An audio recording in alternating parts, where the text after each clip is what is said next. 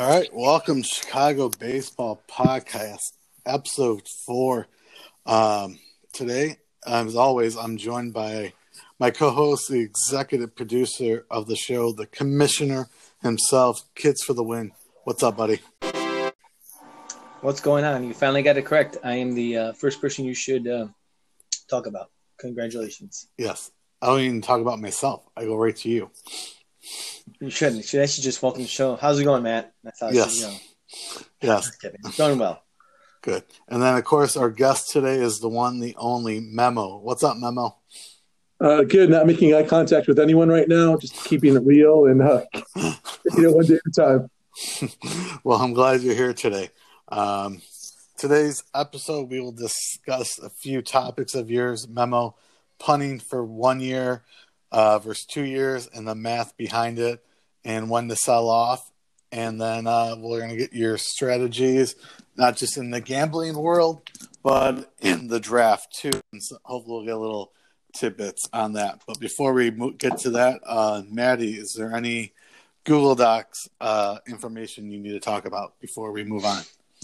Um, I kind of just streamlined it, and uh, what I'm going to do. So every time we do the podcast, I'm going to do a Google Doc update, and hopefully share it like on a Sunday uh, with everyone. So the date that I updated it, the last date, and then the last uh, trade or contract or whatever that I put in. So the last one I put in was the Sean Max trade. So 118 was a it's up to date through that. Nothing's happened after that, so it doesn't really matter. But Sean Max's trades. Otherwise, that all up to date. All right. So, uh, yeah, we will move on to uh, the next topic. Will be uh, punting versus one year versus two years. Uh, we kind of talked about this last week, but uh, Memo, what's your uh, thoughts about punting one year versus two years? So it's interesting, right? Like one of the things I love love the show. Uh, thanks for having me on, guys. But one one of the things that basically comes on for it, you were talking last week with Max about, hey, no one's ever really hunted for two years. Um, just really gone after it really hard to try to do it. Um, and I started to think about the the math and the equation of actually making that happen, right? Um, so when when do you do that? Like, well, it, is your team that bad that you actually have to, to punt out for it? And you know, what, what are the circumstances that would actually make it happen? It, it's an interesting thing, but um, for those that matter, uh, we play for monopoly money. Just throwing that out there for legal purposes. Um, let's say you have a hundred dollar monopoly bill that you're, you're playing with, um, and you throw that in there, and your expected value if you punt is you lose that hundred bucks, right? Um, if you go for it as a whole, you, depending on, on, the layout and what happens with it, um, your overall expected value, if assuming you know depending on how you do it, depending on how the math you use in terms of what it is, because it's never works out the, way it, it should. Um, you should, on average, win once every amount of times that you're in for the league, right? So um, there's X amount of people in the league. You win once every decade if that's the way the math works out for it. Just just the way it is, right? The thing that basically comes up from it is if you punt, you're never going to win the first year on the second year, how how good does your team have to be in order for you to make up and recoup the lost value that you had? And that, that's hard, man. Um, I, I, I actually was going through it, and just because of the random nature of the team, it, it's it'll be interesting to see what Dave's team does this year.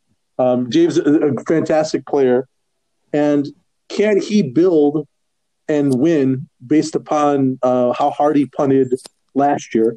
Um, for me, th- there's no reason to punt for two years because you get so much value for punting for one year. What more value is he going to be able to get uh, for punting for two? I, I, I just don't I don't see the the inherent value of actually going for it.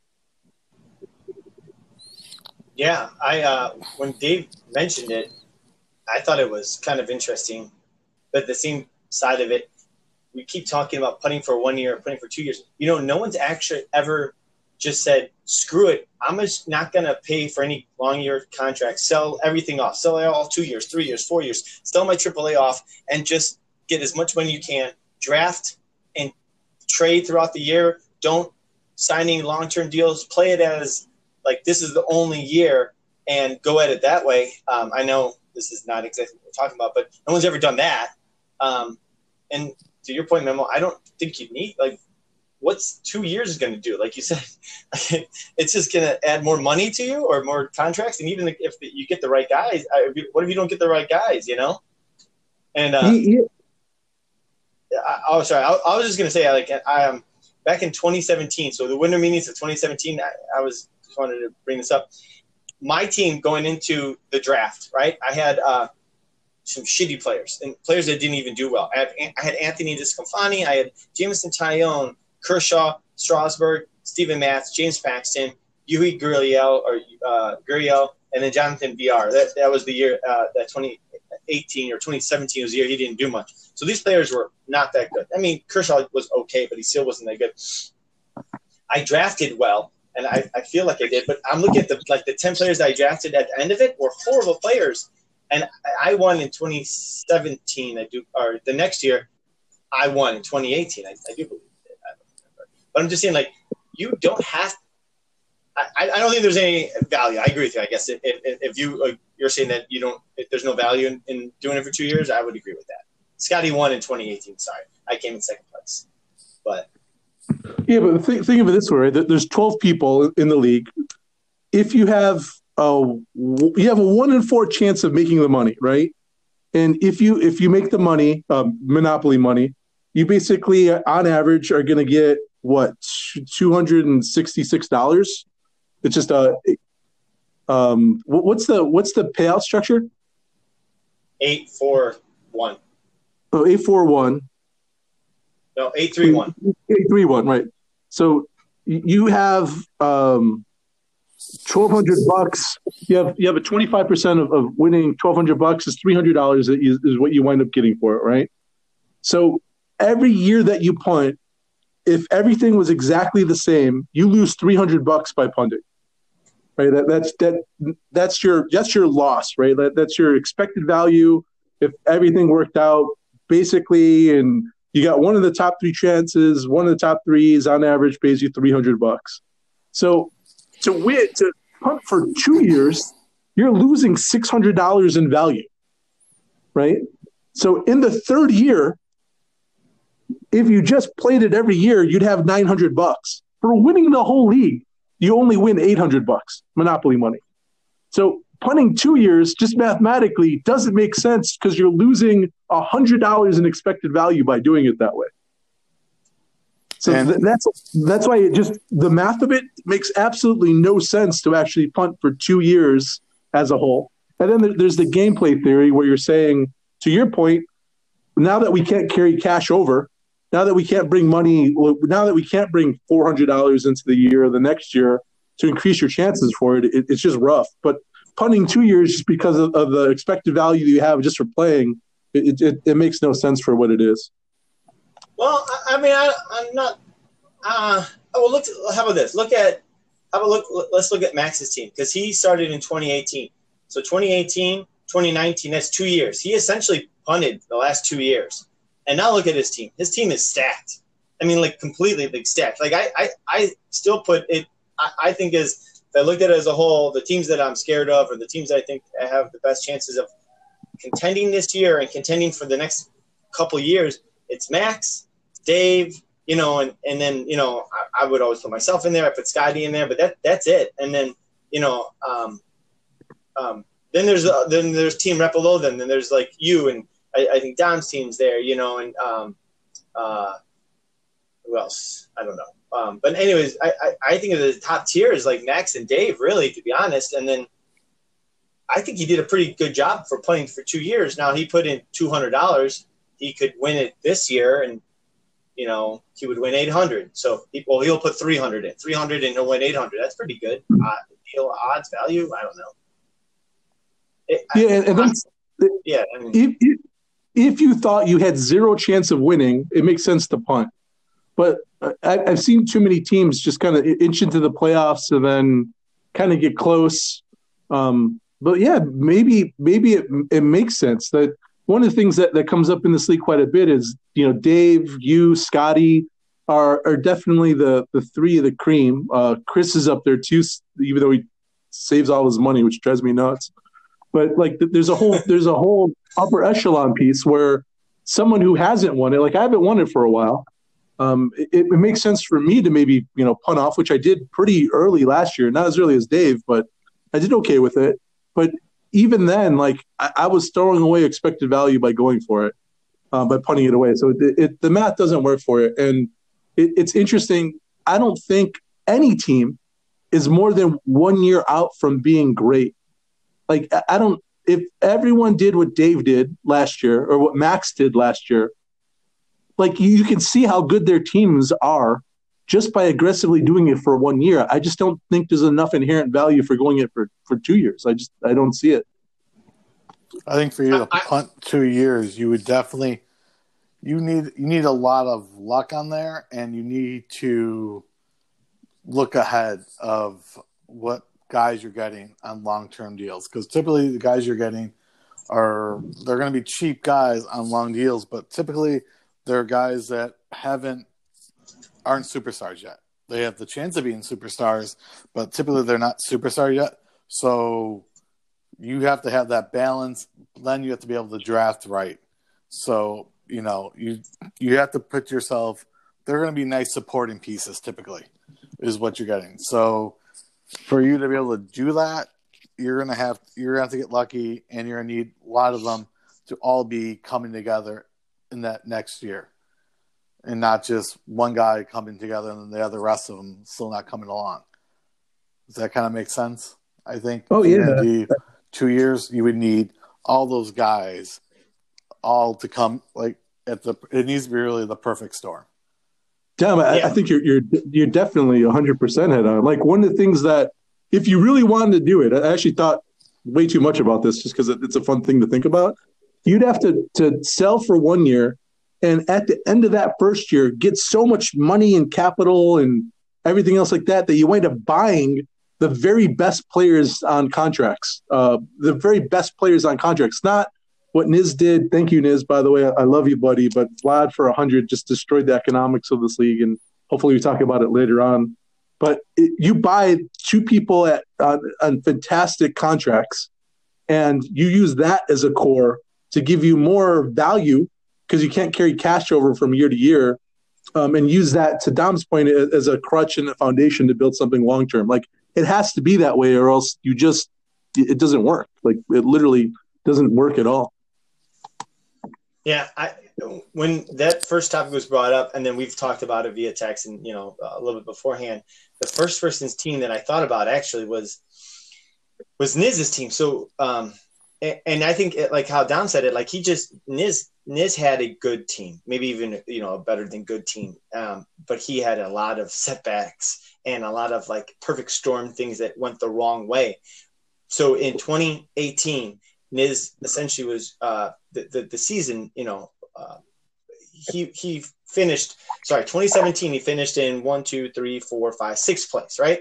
So 2018 comes and he, he had put together a fairly good team. I, I feel like, you know, going into it. And then, uh, so 2019, the last year, his team looked good in the, in the, um, the winter meetings. So you could have said that in 2019, he was going to take this team as far as he could go, right? The problem, you know, b- before it started, 2018, he finished in second, second to last place.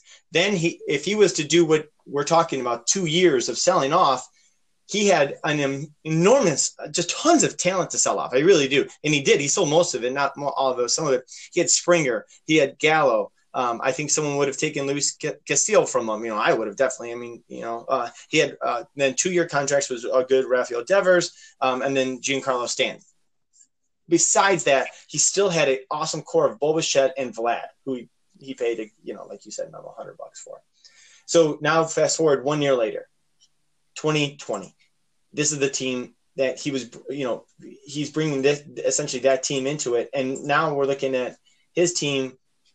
Sorry, uh, Niz, Niz, where's he at? He, where he, he he made a good run for it, but you know, it, it did not net him anything more than what one, two, three, four, five, six, seventh place or sixth place.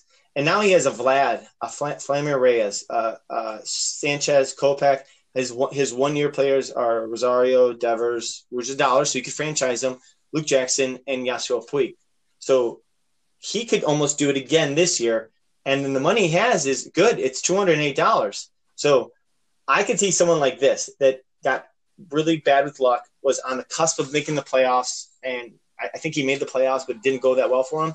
Is he would have to decide right then and there that couple weeks before, you know, the, the, the do I have a playoff team or not? He would have to sell then, take the money, take all that stuff he had now, and then do it one more year, and then he he'd be looking really really good. I would feel like. So, I, I think it just comes down to it. If I don't know, if if your team's not doing well, you you can sell off, and it's something that you, you would have to decide on. You know, I don't think you have to. Uh, what I'm saying is, you don't have to decide on it at the beginning of the year. Right. Like I thought the last year, like I went in, like I thought I had some pieces, but I knew it was really going to be tough. Like trying to get some superstars. I knew obviously Memo had was going to went crazy on the pitching, and then I'm like, well, I'll draft, and then I'll see how it goes. I'll give it, you know, two months and we'll see where I'm at if I feel like if I can make a move or if it's better off for me to sell.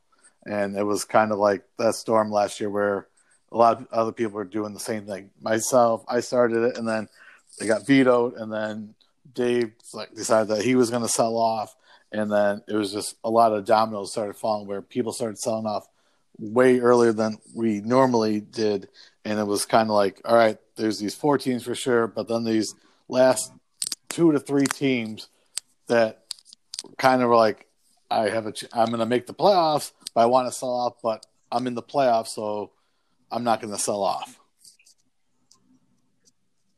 Yeah, I, also too is like, you know, I, I, I don't know. I, I guess I, I, Dave is the first one that I've actually seen. You can say, oh, he was definitely selling off. He's done with it. There's still a half a season left. Here's Dave's team, and now he's going to go into next year, and he's going for it. Um, and we'll see if, if if halfway through the season he's not doing well, he needs to sell off again. Well, then he'll do it, and then he'll be on a two year course, right? So, yeah. And if, and if he doesn't, he's done really well, then he won't sell off. Yeah, I think this topic is it's it's very interesting, and uh, it's just interesting to see how how people go at it and that. But uh, it's always good to get memos uh, input and kind of get that like little gambler's uh, side to it. I guess it's kind of long go off. When do you, when's the right time to sell off? Is it you know is it right to sell off right away? Is it better to sell off last minute? You know, or be kind of be in the middle. So, what's like what's your thoughts, Memo? When's when's the what's the criteria or whatever to sell off? Hello? You, there, Memo? I can hear you. Okay. Did we lose it Memo? connected. It says he's connected. I'll uh, try sending him a, a thing again, maybe. Can, but, can you guys hear me? Yeah. Oh, oh there you go. Yeah. Now. We, oh, got it. Sorry, like it, it it shows I was still connected. I heard you guys the whole time. Okay. Um, one of the things that basically comes up is, is Dave last year. I, I don't know what happened in, in, the beginning of May, but that, that's more or less when he decided to sell off, right? And that was probably the earliest I've ever seen anyone sell off to that extent.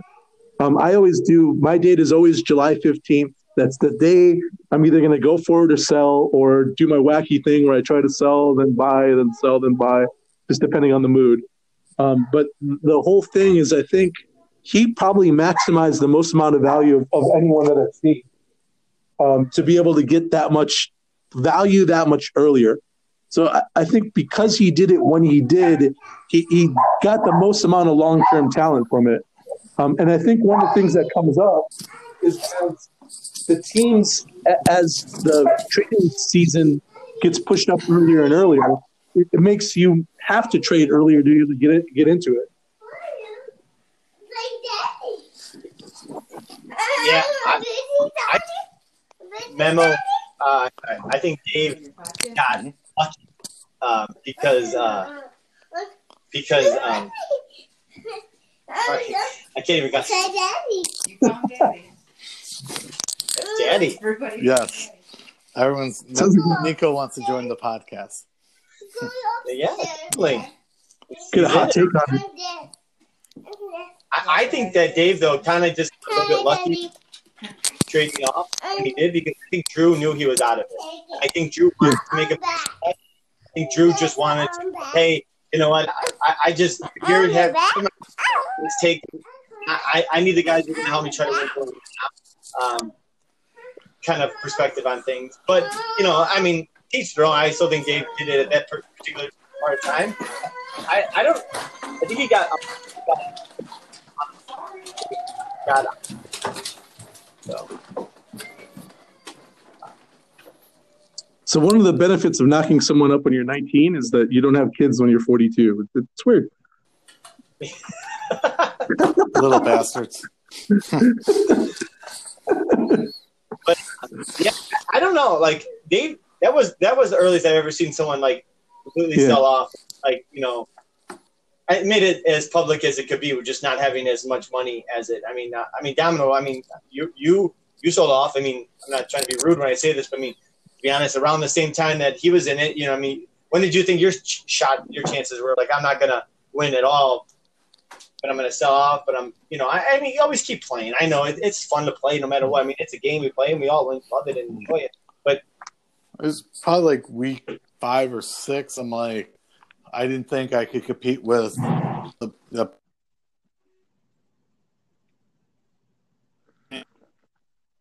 standing. I was either if I was winning, it was like four to five. It was like five four and stuff. I wasn't able to blow out people. I just I just didn't have what I thought was going to be able to compete. So I'm like, I thought I was better off trying to just sell off what I could get and try for next year.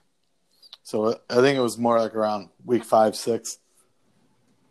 But but to answer the question that, that was put out, it's best to sell off first because that's when you're going to get the most amount of, of value for it. Or if if you have two or three contenders at the end of the year, and you're the only person with with contracts or, or not with contracts with players that are worth it, you do get a lot of value at the very very end as well. It, it's sort of the the it, the period in between time where it just sucks. Like if you're the second or third person to sell off, you're, you're usually in bad shape because there's not usually that many. Um, there's usually at a certain period of time after to Dom's point, week five to let's say week eight, where people are sort of trying to figure out to buy or sell, buy or sell, buy or sell, and at some point, like everyone's still in it, so it's hard to to, to pry talent from it. Like it, it just is. And then at a certain point, everyone's decided that now that they have no chance on it, then there's three or four sellers and that no one's got a market for it. So it- Yeah. it's kind of going against the market inequality at that point. I think I, other I sorry, other than like you memo that does sells, then he buys, and then he, and then he buys like day early, and then that point when you were having your uh, your trade episode, um, he was or he could almost all the access that he got, all those players, he was almost he could have pulled off where he could have bought into it after so early. Yeah. No, I, I tell you, I sell off, I sell, and then because there's so few people, um, I sell off, and then I have so much assets, and people start wanting to sell off, and there's no market for it that I try to work in and try to get value for it. But it, it, it's wacky, and that, that's sort of my my thing. Like I, I, when I'm in it, I love to trade and um, I love to basically dance around, but. I don't know. I, I, I remember last year, July 16th, I think is the date. I decided to sell off three of my top four pitchers um, just because someone hurt their arm and a bunch of other stuff. Like in one day, I probably traded 200 plus dollars in contract value um, just because I knew I was out of it. So kind of way that worked Yeah. out. I think. I liked what you said, Mel. Because go ahead. Sorry, Domino. no, go ahead. Well, I was just, just we're kind of getting farther and past the talking about when to sell off thing, and I think you were correct in saying that like the first person to sell off, and then the second person to sell off, and then you got your third person to kind of sell off. And I felt like it was a couple years ago when I was seeing people sell off, and I'm like, man, I, I kind of want to get a part of this quote unquote selling off, and I wouldn't mind selling some of the players that I had because I felt like I was on the cusp. I didn't know if I was going to make it or not, and I I was gonna. I think that year I, I made the playoffs, but I came in sixth place. It's like what's if you don't come in first, you come in last in my book, and it, or at least you don't make it to the, like the, the final round. And I knew that my team wasn't good enough to do it. I just I remember that year, and I just it wasn't good enough. Um, but I was like trying to sell off, and I was just too late because I remember like I was going to Sean, almost like begging Sean to like take some of my players for like like one of his long term guys, and he's like, Nah, I just don't see it. I'm like, like you have a better team than I do, and you can, you know, you're definitely going to make farther in the playoffs than I am. And uh, he was, you know, on the edge, of, almost in the same boat I was, I guess. And uh, I think you are right because then toward the end of the selling off or the end of the time period before you get to the uh, trade deadline, you know, there are you you still want to capitalize on, on that part of it too. But uh, yeah, you don't want to be like that third person to start selling off and things like that. And uh, just another side note on it, it's it's hard to quote unquote sell off because people have such different values on things on this league. And you know, I don't want to keep beating the dead horse, but I mean, look at Sean. Like Sean, like sorry, I truly believe he overpaid to get players from Dom and gave away more. He just gave away value to get negative value, if you want to call it that way, or whatever you want to say, you know. And but he value he likes that those players, and he thinks that those players will build him a team that he can compete with. So so so be it, I guess. But it's like I, I, you look at some of these trades, like going back to some of the you know the past years, and it's like I remember when people were selling off and getting players from them. Like, why did you sell like quote unquote sell off, or why did you trade away those short term guys when the guys you got in return really aren't going to make your team any better next year or the year after that because they're just they weren't that good of a player to begin with. So you know how people how people sell off too is also a big factor into it because it's almost like a vicious circle. They keep doing it, and because they're all, I'm not going to make it this year. I'm going to I'm going to sell off, and not really doing it the right way. Yeah, I think what Memo point is you want to be that first or second. There's the most value and the pool when you know if you're that. I know some people will argue, no, you want to be the last because you can get the most bang for your buck, but if, if you're the last one, a lot, a lot of the that pool is going to be a lot smaller than you know what what's available. So I think you definitely want to be the first or second because I think if you wait until if you're in that middle, you're not going to get the you're going to get some pieces, but you're not going to get what you should be getting for. Same with the end. Sometimes it works out being the last one, I think, but I think you're better off going early to get the most bang for your buck or get the most air quote value. I'll, I'll I mean, say right now, weren't you? What was that? I, I, felt like you were one of the last or last kind of people to sell off last year. At least that's how I, I, I feel like it was. I mean, you you I mean you made a trade down to like the last like hour last year. So when did like last year? I mean, when did you did you feel like you were like selling off or you know making the last final push at it when like the last people or no? July 16th is when I sold off. Like I, I remember the date pretty pretty well, and I I was sort of in a u- unique position. I, had so much top tier pitching talent that like I, I sort of killed some of the higher end market from it. Like I knew I was going to wind up getting um, uh, Eloy from someone. Like yeah, I, I knew I was going to get one of the top AAA guys, and that was what I really had my heart set on. Um, I, I, there was a couple people that I was really interested in, and I, I knew that it was going to take something of, you know, sort of immense value. Um, and I had, you know, a couple people that were just high ticket people that, for whatever reason, weren't really performing. So it was just one of those things where I think my situation was unique because I had so much top tier talent and I had so much um, so much communication on I want to sell off, I'm going to sell off, you know, I'm selling off, I'm selling off, and you know, I, I, literally I think I traded with three different people, you know, value of sixty plus dollars each, you know, pre-draft dollars. Like it was it was a, probably one of the biggest days of trading um, in in, fan, in fantasy, like legitimately, like it was it was pretty big. So I think yeah, Yeah. it's uh I think it's something that we should, probably should keep kind of just not keeping like super crazy record, but just kind of like something for us to look back at. Like, all right, when did this people sell off, and what did it pay off being early or last? So it's gonna be interesting, you know. Like you said, uh, we're gonna start seeing more and more people hope trying to see when is the best time for them to capitalize on if they're buying or selling, and uh, I think it's interesting that. But uh, I think we kind of thought that it's probably best to sell off early, but there is some perks of selling off late. Um, we'll move Well, on. I mean, here, this is well, real fast. Sorry, I just, Yeah. So Memo, he was right. He like the sixteenth Tuesday, he did sell off. Um, it's kind of odd he did it on that day because he still had four more days before the end of the trade deadline, but it doesn't really matter. But uh, you made three trades. You traded Chris Sale to Niz for a two-year, two dollar Caleb Smith. You traded Corey Kluber one year, forty four dollars to Drew for two years of three dollar Julio Urias, and then um, you dropped me.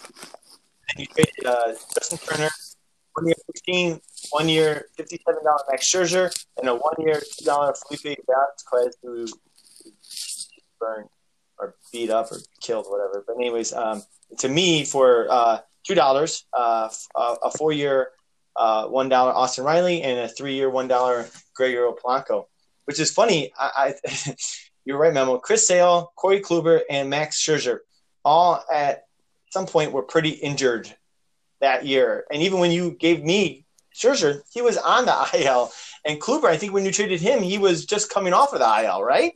No, he was he was actually still on it. I, I was shocked that someone got him. I'm like, oh, really? Sure, yeah, let's well, do this. then, then, so you traded two guys on the IL away to get some pretty good value on it. You know, at least that's what I think. I mean, I mean, I, I, I, I, I, thought I actually I got a really good deal on that trade, but looking back at it, Scherzer didn't even help me at all. He was, Yeah. I mean, like he he came back finally like the in the playoffs and didn't. I mean, he did okay, but it was whatever it was. Um, and then you were able to flip Riley at the uh, uh, the what's it called too, the winter meetings, which is cool.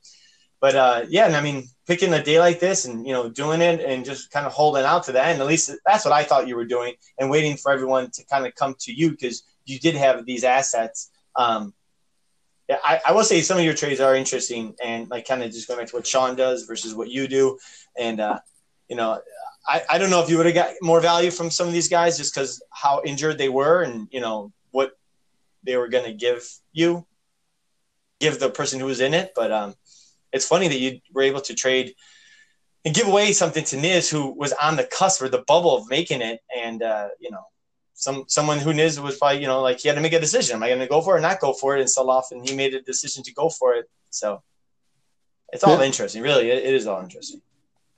No, for sure. All right, we'll move on to the next topic. Uh, oh, what's your for the draft? Um,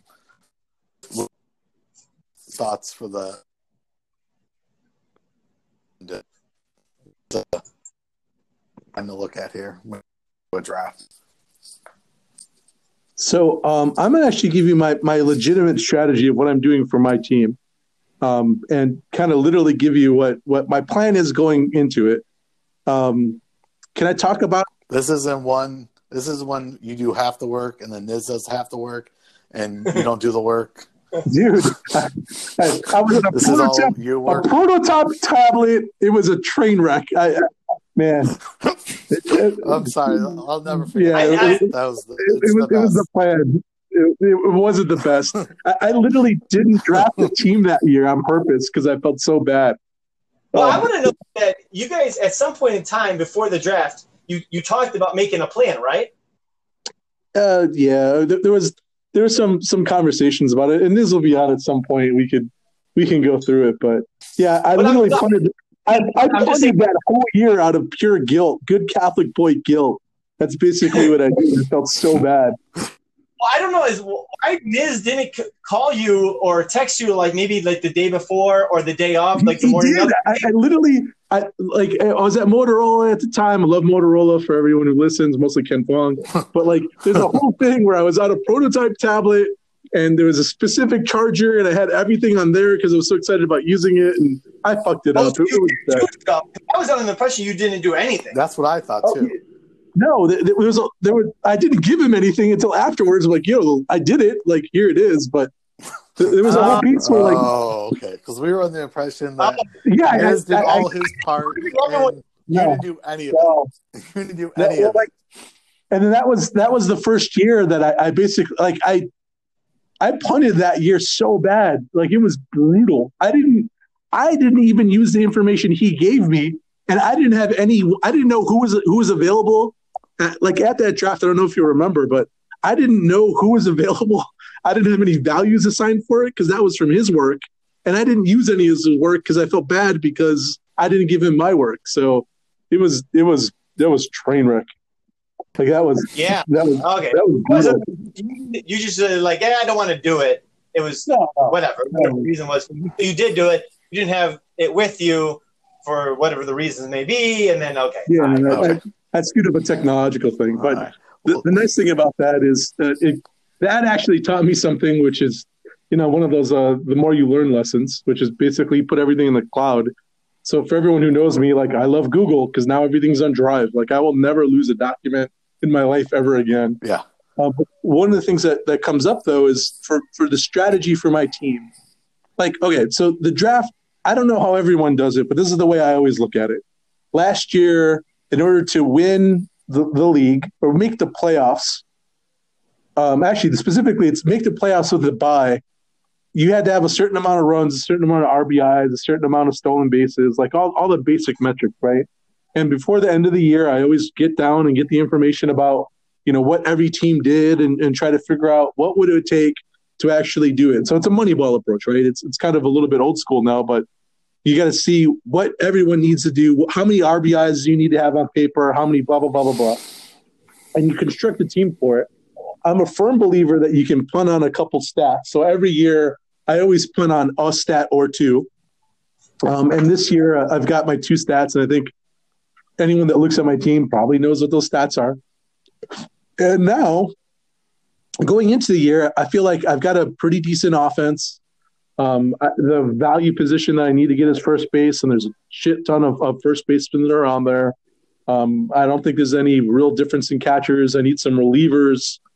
Um, so I, I'm gonna and, and like I'm literally telling you everyone my strategy as of today. Who knows it'll change? Like I've got a, a great pitcher that's uh, uh, discountable. So I'm going to draft him. I'm going to basically take the hometown discount on it, put it on my team. I'll probably spend 50 to 60 bucks on him. Um, get three or four receivers in the 10 to 15 dollar range.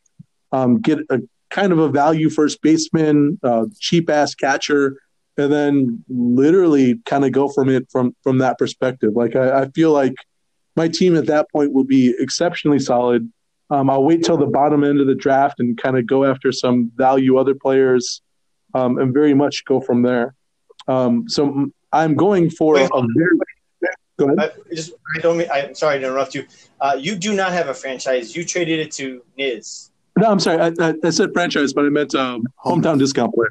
Oh, uh, you may maybe you did say hometown discount, and I was thinking franchise. I just wanted to clarify. I just wanted to make sure we were right on that. I didn't want I didn't want to think I messed up. I'm sorry. You did. I think you did. No, it's a thing, and and like there's an obvious person that I kept from last year because I love the guy, and um, Ian- he's Ian Happ. well, who's that? Ian Happ, right? No, Joe Nathan. Yes. But like you know, that was my second guess was Joe Nathan. Are you still it's paying always for Joe him? Nathan. No, this is. I think. I think last year was the first year I'm not paying for Joe Nathan. so whatever. We can talk about dead money contracts later, but um, so like literally, I'll have three closers. I'll have two or three relievers or middle relievers, um, which I'll, I, I feel like have potential to maybe close or you know uh, snipe in some some saves now and then, get me some Ks. Uh, good whip, good good. Um, yeah, pretty good whip, I guess and and literally kind of drive my my pitching from that perspective. I think my offense right now is probably top half ish. Um, get a decent first baseman with some value. Um, you know me, I, love my my Cardinals, and basically we'll, we'll probably pick up someone from there because I'm a sort of a weird homer for them and kind of drive that that whole piece of it. Um, but literally, that that's what it is. But like Dom, uh, can, uh, I'm sorry, someone offered me a trade that would trade one of my top pitchers for a certain young White Sox person, and uh, I'm, I'm honestly thinking about making that trade. And I think that I could pivot pretty quickly, um, just because I have so much value on my team right now. There's there's another solution I can get where I ran the numbers and I could pretty much almost punt on starting pitching on some ways. Um, just go very high end high end closers and put everything in the offense. And I think kind of uh, have a team where I'd have a really good chance of getting six or seven categories a week, punting on two, and then have one of them be a jump ball. Um, but my my roster construction is never a balanced approach. I I'm very much high into two or three stats, kind of mid into three to four stats, and then punt on two, one be a variance, and kind of go from there. That, that's always the way I, have sort of built my roster construction. But Maddie is like fun it is talking about me. Like I'd love for you to talk about what your strategy is. And I know you got the Excel spreadsheets and everything else like that, but I say all hail King Maddie probably about once a month. Once a um, month. So, I feel like it's way more than that. I think well, at least once a once every two days at least. Uh, sometimes, like you know, I try not to make too much eye contact because that gets weird. But like, you know, yeah, and I, I, I could dive into my strategy a little bit too and everything like that. But I always look at your team and, and I always feel like, at least for the past couple of years, that you always have pivots you could make on it. And looking at your team right now, we've talked about before, and I, you know, I think you got, I got a solid team built around Eloy, um, and Conforto, Bogaerts, um, McCutchen still to some point, uh, VR, and depending on where Nicholas Castellanos goes. So that's that's five. You know, you got an outfield and somewhat of a middle infield. So you got that. And then the pitching, I mean, I I like your pitching. I, I think it's you know it's one of those teams you look up at the end of the year and like, dang, that, that that's the pitching he had and that's the pitching that carried him. But I mean, Flaherty, Darvish, Kershaw, and then the aforementioned uh, hometown discount, whatever that may be. Um, put that with you know uh, Eduardo Rodriguez, who's going to get you a shitload of Ks. And then, you know, if you do decide to stick with some of these uh, RP guys um, that you got, uh, well, you only got one really. Well, uh, Rios is going to come in and be. He's not going to start at any point this year. Like uh, he'll he'll be the the setup guy, and I, I actually think just because of his oh. injury history, he's going to wind up being a closer. You do have those two guys, but uh, but it's a solid team. Like I agree with you, 100. percent It's a top five team, top six team, whatever you want to call it. Um, but looking at that, you still got some holes to fill. So so you got the you got a little bit of money. You got 136. You could definitely go for pitching. You can go for top tier first baseman and just say I'm going to go crush those power. I mean the hitting categories. Or you got a Forrest Whitley. You got uh, Andrew Vaughn. You know two prospects. You got two more open prospect spots. So you could almost say, you know what? I have uh, Conforto. I have a Bogaerts, a Kershaw, Caleb Smith, Andrew McCutchen, Flaherty, and a Yu Darvish a VR, a Castellanos. I mean, you got nine guys almost named right there. I could start selling off early, see where it gets me, get some more contracts and uh, AAA guys and younger guys. And if it works, I, I like my team going in next year. Or if it doesn't, like you said, flip it later on. It's just fun. You you do. I think you do a lot of similar things that I do, to be honest. So I love it all. Um, and I, you know, it's it's a good strategy to have because um, that is essentially what mine is. I have multiple strategies. I have multiple different avenues to go through. Um, one of the things I was just looking at recently, I was uh, listening to a podcast that I, I was uh, one that, and uh, they were talking about like uh, just taking, uh, like literally have a list of all the players that you want to draft and just put them who is the number one player you would love to draft? So like the number one player I would love to draft would be, you know, Mike Trout. Well, who is the fifth player you want to draft? And you put it in that order, and that's the way you go about building your team, even if it's an auction or if it's a snake draft or whatever it is. And once it comes to like, you know, I got two second basemen and, you know, or I have, I have a second baseman. I don't, I don't need them really. Or like for me, example, I have a second baseman. I have a shortstop. Uh, I don't have a first baseman. I'm not drafting a second baseman. I'm not going to draft a shortstop. Um, on top of that is because I got a guy that's second and short on my bench that I like and I think should be well or do well. You know, I'm, I'm trusting. Hopefully, he does. And I, I, I have the perfect scenario for my team is I have a bench guy that's second and short, and I have a second baseman and a shortstop. I love it, and I'm gonna. That's like two positions in the draft. I just not even gonna worry about and focus on everything else. Um, but I literally I started constructing this like list of like first base, third base, pitchers, and just kind of going down that way. And I'm like, oh, this is interesting. And I'm think I might do this and cross them off as it goes. And I think I was talking to Down about this. This is one of the first years where all the hyped guys are already taken.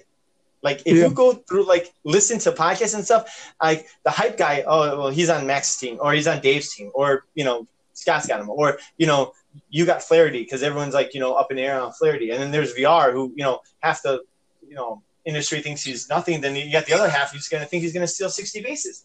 So this is just one of those years, you know, where my strategy is is basically it's going into it with like you know uh, you know sandals and a pair of khakis and sipping on a cocktail and whoever comes up to me if i like the value i'll get them if i don't well i got 10 more guys beneath them and uh, i'm loving it this year because uh, i really just it's an easygoing type of thing that's that's what the khakis and the sandals and the mai tai or the drink came easygoing type of thing so uh, that's that's that's really I think I, my strategy for this year. I have a list of guys and these are the guys I want, and if they come up and I like the price, I'll get them. If I don't, then oh well.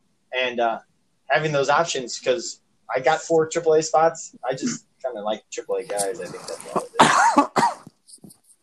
Yeah, I have four AAA spots too, which is pretty funny. But think think of this, right? Um, taking it back to a little bit of poker and gambling because it's sort of a thing for me. There's something called ICM. It's independent chip model, so one of the things I talked about earlier, 12 teams on average, you know, you're going to be a top four. Average value is 300 bucks, but there's so much more value up top versus winning 800 versus winning one. Where if I'm in sixth place and there's a team that I just don't stack up against, or two teams usually that I don't stack up against, with my team right now, as constructed with all these really pretty decent one year players that, you know, hopefully hit, if something happens to two or three of them, I, can I can punt on those guys, go after someone that maybe I hail to every so often, and sell them off. You know, maybe VR is on my team because there's a AAA guy that I like on someone else's team. Just throwing it out there. I'm maybe saying that, and maybe at that point, what I can do is sell off early, get a ton of value, get someone like a three three year eighteen dollar contract that's out there, um, get some some people that are just huge value and bring into next year. but Or I can pivot with with I know I'm going to draft another AAA guys. I've hit very very well on my AAA guys. Um, Brendan Rodgers excused, but like I just love that guy. Um, but one of the things that basically comes up is I, I, can buy or I can sell this year. So I I, I will definitely be a player uh, to to Maddie's point, be able to pivot one way or the other. Uh, I'll, I'll, have my khakis and Probably won't wear sandals, but you know, I have my gym shoes, probably with no socks because that's my thing, and uh, kind of see where it goes. Yeah, that was a bad analogy. Sorry. Yeah, I mean, I wouldn't make eye contact in that analogy, but it, that's okay. no, just khakis and sandals. I don't know. Khaki shorts. Yeah, khaki, shorts. Sure. Yeah. Uh, yeah, no, it's it's it's always interesting. Uh, I, I think um, oh wait, let me one one Sorry, thing. I, I, I do apologize, but I was talking about independent chip model, and give me like thirty seconds on this. But there's so much more value at being at the top of winning it for eight hundred bucks, uh, eight hundred monopoly dollars, uh, versus basically only winning a hundred for third. That it's worth it to actually sell off all my assets, right? Like at the end of the year, if I'm close and I can sell off Eloy and give myself an additional 50% chance of being in the top two spots, I almost have to do that just, just from a pure math perspective. Because if I get in the second place, that pays for three years of the fantasy league, right? Just, just one way to think of it. Or if I win it, it's 800 bucks, right? That, that's a slight upgrade when I play in the World Series this year. Like I, I can actually stay in a room with uh, a spa in it if I want, or, you know, the sauna or whatever the f I want to do. I wouldn't, but I could. Like th- that's that's something that actually has some value to me for it. So you know, if it comes down to the end of the year and I feel like I can sell off all of my long term assets to basically really go for it, um, I'll do that because the independent chip model or in whatever we want to call it for fantasy baseball, it makes sense to actually go for the top because the payouts are so much higher.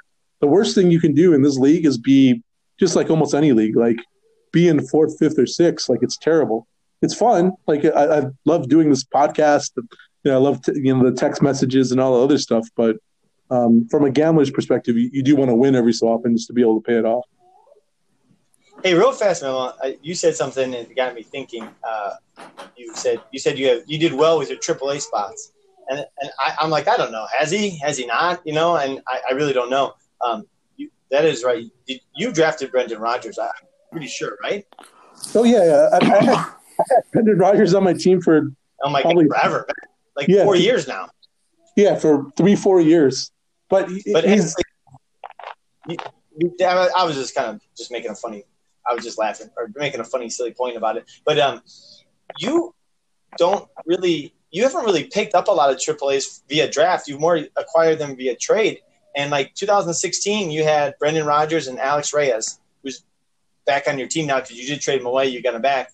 But then the next year, uh, Brendan Rodgers again, Vladimir, Nick Senzel, Eloy, and Forrest Whitley none of those guys except for Brendan Rodgers and Whitley you, you drafted. You got Eloy from me, Senzel from someone else, Vlad from someone else, correct? I think. Uh, yeah, I, I think that that winds up being the case. I, I don't remember where how I got uh how I got Guerrero. I actually I don't remember that, but th- there's one of the things where I've done a very good job of, of getting some AAA guys and then flipping buying them for twenty cents on the dollar and selling them off for fifty cents or sixty cents on the dollar. Like, I Yeah, that's think what I was. that- going to say. I think you've done a better job of that, not essentially drafting AAA spots, but I think you've done a better job of acquiring them and selling them for a higher dollar amount. I, and looking at from the last couple of years, I, I, I I'd say you've probably done it better than anybody. Yeah. I think most of this is in the hundred dollars for Eloy, but still, I mean, like you traded. I mean, you've done. I think you've done a pretty good job with it. Yeah, yeah. so like one of the other strategies that I think everyone in this league should have is bid me up on AAA guys because it's always fun, and bid you up on every player you ever bid for because you all hail King Maddie, and that should be one of those things where everyone you pick up is gold. last year was the worst year for that. I, I, I almost thank God uh, that that happened. I thank God. I mean, I mean, I'm, I'm grateful that that happened because like I looked at that like in the draft and I looked at that like in the during the season. Uh, and I didn't get a lot of the guys I wanted to at the draft. I, I had to go really far down my list, and a lot of the guys that I did want, like oh my God, i they didn't pan out at all, and I'm pretty happy about that. But uh, yeah, that happened, you know. Yeah. Yeah, I guess. Before Um, wrap up memo, I just wanted to ask you a question. Two, or actually, two questions. One, the first one is: Do you set a certain amount, or is it a percent of your budget to bid on players for Maddie? The bid against Maddie. Uh, that's a really great question. I actually do have a dedicated twenty dollars slush fund and two roster spots dedicated to two people that Maddie bid on. Like I, I literally do that every single year. I'm not even kidding. It's really funny. Like I know I you're not. That's legitimately I do that. Like I wasn't sure Yeah, how much like- money do you, is it a certain amount or is it a it's- percent? it's- Uh, it's- I it's know you two- do. I know you do. It's it's two slots, twenty bucks. Like it, it literally is. And one of these days, is going to drop someone on me, right? Like there'll, there'll be like you know, I really dropped him on you, but like no, every, every single year, it, it's it hasn't been that. So, oh man, it, can't believe you called me out publicly for that, Tom. That, that's that's pretty wicked. Oh well, it's just part of the host. It's the host. It's really not Dom. It's it's the it's his host personality. It's like Hawk Harrelson and Ken Harrell. You know, it's they're two different people. I gotcha. All right, and my second question Yeah, is: yeah. you kind of mentioned it. Is it better to? Does the odds say is it better to load up on categories, or is it better to try to be the even flow? Uh, the, the math actually says that you want to be even flow because it gives you the better the better ability to pivot. Okay. So ha- having the having more opportunities to improve your team is really important. Um, and in a short series, unless you've got like having saves locked up is probably the most important thing I, I've noticed in a short series. If you have save locked up, you pretty much win it. Like it, it's sort of the, the tiebreaker. All the other pitching categories are so random, um, unless you're streaming Ks. But it's it's interesting. But staying as fluid as possible and being um, as balanced as possible is, is always the way that you should do it. But I don't. My teams as a whole, I've I've got such glaring weaknesses that um, I just have to make do with what I can do. Okay. Well, thanks for those your insights on those two questions, especially the first one. I thought I think everyone was very interested in knowing. Uh, Maddie, anything else? Uh, no, I um, we kind of asked it last week. I don't know. Remember, you got any thoughts? I, I know you um, you alluded to this that there, um, or you uh, I don't even know what the right word is, but you talked about it that you might have a trade in the works with somebody else. But do you think anybody else is going to make any more trades? And I, Oh, I put a couple of feelers out of there, but um, I really do think I my honest opinion is, you know, now by saying this might not happen, or because you and Dominic make a trade, but I, I don't think anybody else is going to make any more trades. Uh, I, I'm um, uh, I don't know. Uh, Max is on last week. I was part of that conversation. Um, I'm actually very interested to see what happens. So uh, I've been going back and forth with him on uh, a player. So if you've listened, you know who it is, and uh, well, interesting to see where that, that actually comes to. And I actually do think I'm going to make that trade with Dominic. I'm not really willing to uh, to announce it. yet, Yeah, yeah. I mean, we, we can talk about it if you want, Tom. And we can we can literally talk about it. But I I, I think I'm going to do it. But I'm, I'm actually having to repivot my whole plan because that's you know Darvish would give me 150 to 200 Ks, and I think he's going to have a, a pretty good year um, as a whole. Um, he would so give you I- 100, 180 to 100, 200 Ks. 150 is really low, unless he got hurt. He's, yeah, I'm. I'm I, he's always, he always, you know, misses a game or two, and you know, it's the stupid baseball in America being bigger than the Japanese baseball, right? Like, it just hurts Yeah, he's- risk. or something. He's he's he's a 180 K guy. Like, yeah, I, I, I, I think so too. But yeah, just being conservative, and Sure, you know, I, that that's a lot of pitching. I'd have to actually do a little bit more research in. Like, I, I, I literally am going to get. Like everyone knows, I'm going to go for Degrom just because he's he's my new boy. He's my new Joe Nathan, and you know it, it'll be a thing. You know, there'll be a, a this this love affair that I'll have, and uh, you know I, I think that's that's my plan. And if I get Degrom on my team, I got three pitchers that should get me 200 strikeouts. I have a couple other guys that'll get me 150 ish. I've got two relievers that'll probably get me between 75 to 100. You know, I'll have 1,200 Ks. That's that's a real number. Like that's that's a really good pitching staff at that point for Ks. Um, so we'll be interested. Yeah, it, it's a big number. So it'll be interesting to see how it all plays out. Yeah. So I know there's, I know Scotty was kind of sending a lot of feelers out the other night. I don't know if he had some drinks or what was going on, and, and, you know, obviously Max. I think Max is always up for a trade, and I'm always willing to listen to a trade. So I think there might be a, another trade or two before the deadline, but I think for the most part, I think most teams are kind of set where they are. They might, unless something happens in spring training where they want to drop someone, or but I think unless they need a need, but I think there could be a another trade or two. At least, at least hopefully with UME memo.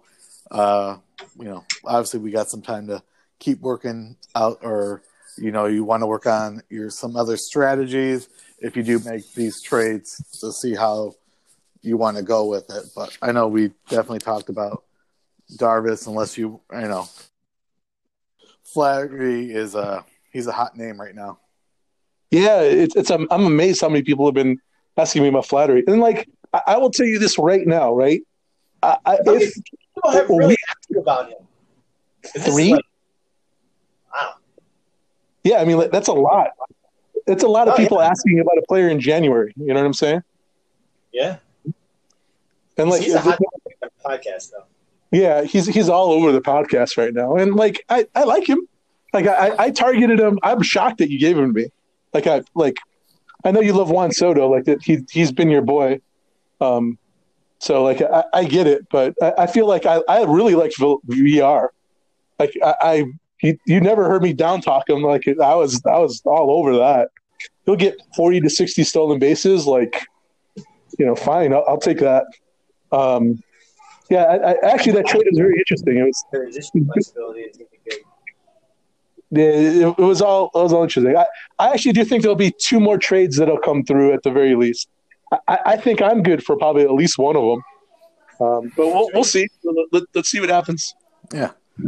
Yeah. So, any other thoughts before we wrap up, Memo? Uh, I would be remiss if I didn't at least kind of talk about Kobe just for one second. I know it's not really baseball related, but you know, I always admire people who in life basically do their very best and kind of reach the pinnacle of success. You know, I, I kind of think about what, what it took for them to actually get to that. And uh, with the tragic news that would happen with Kobe, it's it kind of gives me a little bit of pause about certain things in my life and what I've done. Um, and seeing someone like that and how they've actually been able to elevate and make themselves great. And, uh, sort of is what it is. Uh, prayers out for his family and you know, hope uh, he's gonna get all the love in the world. But you know, he's someone that definitely motivated a lot of people throughout the whole U.S. and through the whole world. So I, I sort of admire that. That's Well sad day. said. I feel well said. I s- it goes out to his wife and his kids. That's that's definitely the the heartbreaker for sure. Uh, and thanks for having me on the podcast, guys. Uh, really appreciate it. Awesome, Definitely. Maddie. For coming on. Yeah, no, that's it. It's uh, another podcast in the books, and uh, Max, and then Memo, and uh, I don't know. We don't have anybody for next week, so if anybody's listening to this and wants to get on that hasn't been on, or you know, you're up first, then after that, Max or Memo, if you want to come back on, or nobody, I don't know, or maybe uh, Nico wants to join next week and give us some insights on what you know who he's targeting in the kindergarten kind of range of. The 2030 class. Uh, one- Yeah, one thing though, like uh, just before the just before the start of the season, uh, I would actually like to have one that's a little bit more uh, giving. I think what my true odds like Matt or uh, Scotty every year does like, hey, what he thinks people would do. So I would actually love to have a, a, a podcast where we rank the teams, um, put odds on them, and kind of see how wrong we are at the end of the year. That, that'd be kind of fun. Um, but Yeah. it, it'd be it'd be interesting. Maybe after the draft we do it, but I'd love to be on again just before it starts to get hot and heavy. That, that'd be great. But again, guys, thanks thanks so much for having me on. Uh, love, love love you, love your show. All hail King Maddie. Well, like Maddie said, if anyone like to break down a team, have a topic they like to discuss, uh, give their two cents in on one year, two year rebuild, uh, let us know. If not, we'll hopefully get to, me and Maddie will get together some point between now and next week and maybe talk a little more about some other team. So, uh, Chicago baseball.